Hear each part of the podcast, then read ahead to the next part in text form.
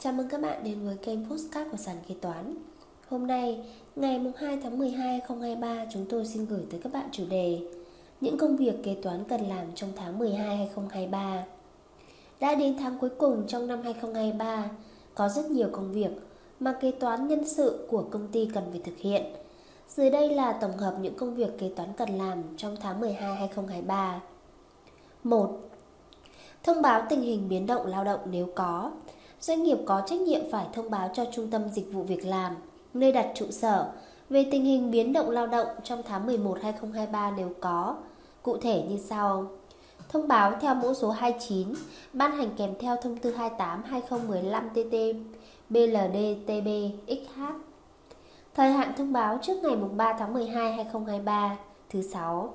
Lưu ý nếu trong tháng 11 2023, số lượng người lao động làm việc tại doanh nghiệp không thay đổi thì doanh nghiệp không cần tiến hành thủ tục thông báo này. Trường hợp doanh nghiệp giảm từ 50 lao động trở lên thì phải thông báo ngay với Trung tâm Dịch vụ Việc làm, nơi đặt trụ sở làm việc để được tư vấn, hỗ trợ kịp thời. Căn cứ Điều 16, Thông tư 28-2015-TT, BLDT, BXH 2. Kê khai và nộp thuế giá trị gia tăng theo tháng, quý Hồ sơ khai thuế giá trị gia tăng, doanh nghiệp nộp tờ khai thuế giá trị gia tăng theo các mẫu ban hành, kèm theo thông tư 80-2021 TT-BTC, bao gồm mẫu 01 giá trị gia tăng đối với các doanh nghiệp tính thuế theo phương pháp khấu trừ, mẫu 02 giá trị gia tăng đối với các doanh nghiệp tính thuế theo phương pháp khấu trừ có dự án đầu tư thuộc diện được hoàn thuế, mẫu 03 giá trị gia tăng đối với doanh nghiệp tính thuế theo phương pháp trực tiếp trên giá trị gia tăng, áp dụng. Đối với hoạt động mua bán, chế tác vàng bạc, đá quý, mẫu 04 giá trị gia tăng.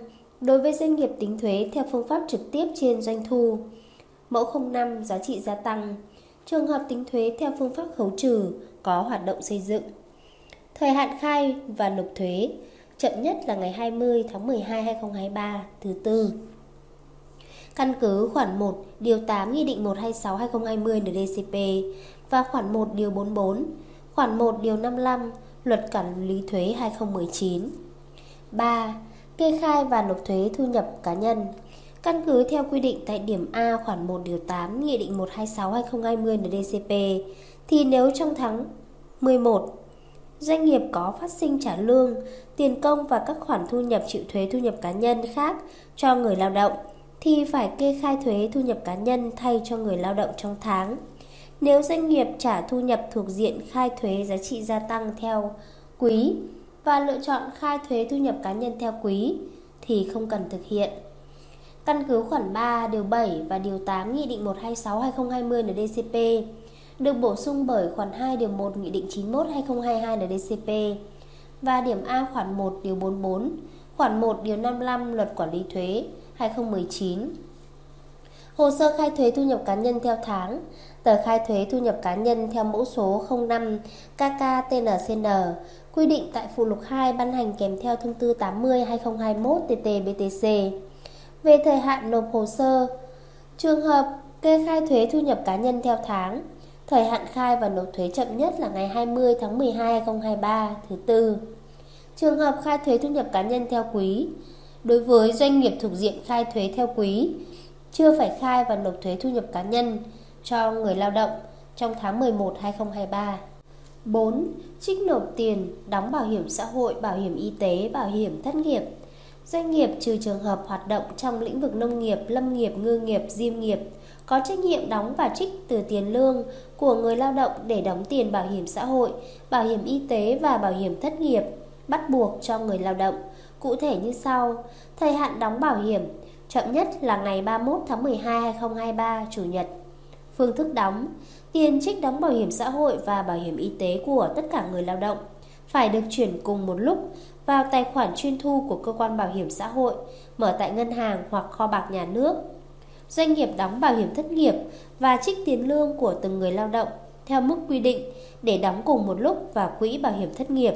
Căn cứ khoản 1 điều 7, điều 16, khoản 1 điều 17 và khoản 1 điều 19 quyết định 595 QĐ Bảo hiểm xã hội ngày 14 tháng 4 2017 được sửa đổi bổ sung bởi khoản 5 điều 2 quyết định 490 QĐ Bảo hiểm xã hội ngày 28 tháng 3 2023.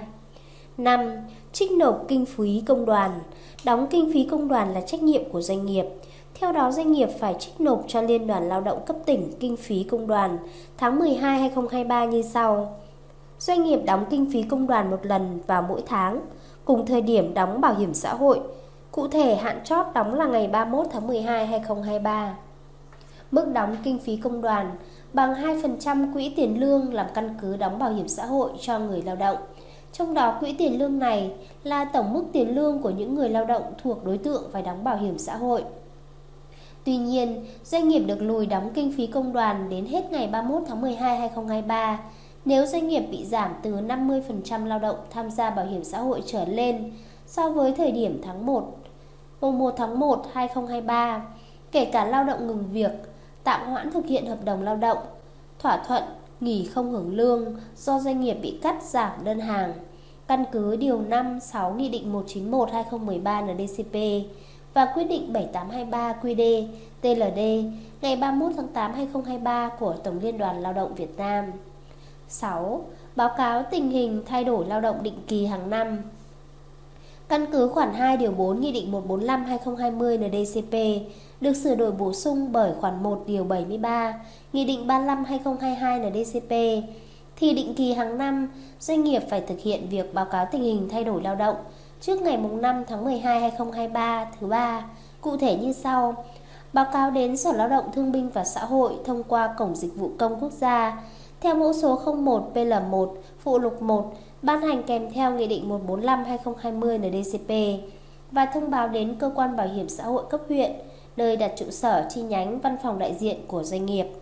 Trường hợp doanh nghiệp không thể báo cáo tình hình thay đổi lao động thông qua cổng dịch vụ công quốc gia thì gửi báo cáo bằng bản giấy theo mẫu số 01 PL1 phụ lục 1 ban hành kèm theo Nghị định 145/2020 NDCP đến Sở Lao động Thương binh và Xã hội và thông báo đến cơ quan bảo hiểm xã hội cấp huyện nơi đặt trụ sở, chi nhánh văn phòng đại diện của doanh nghiệp.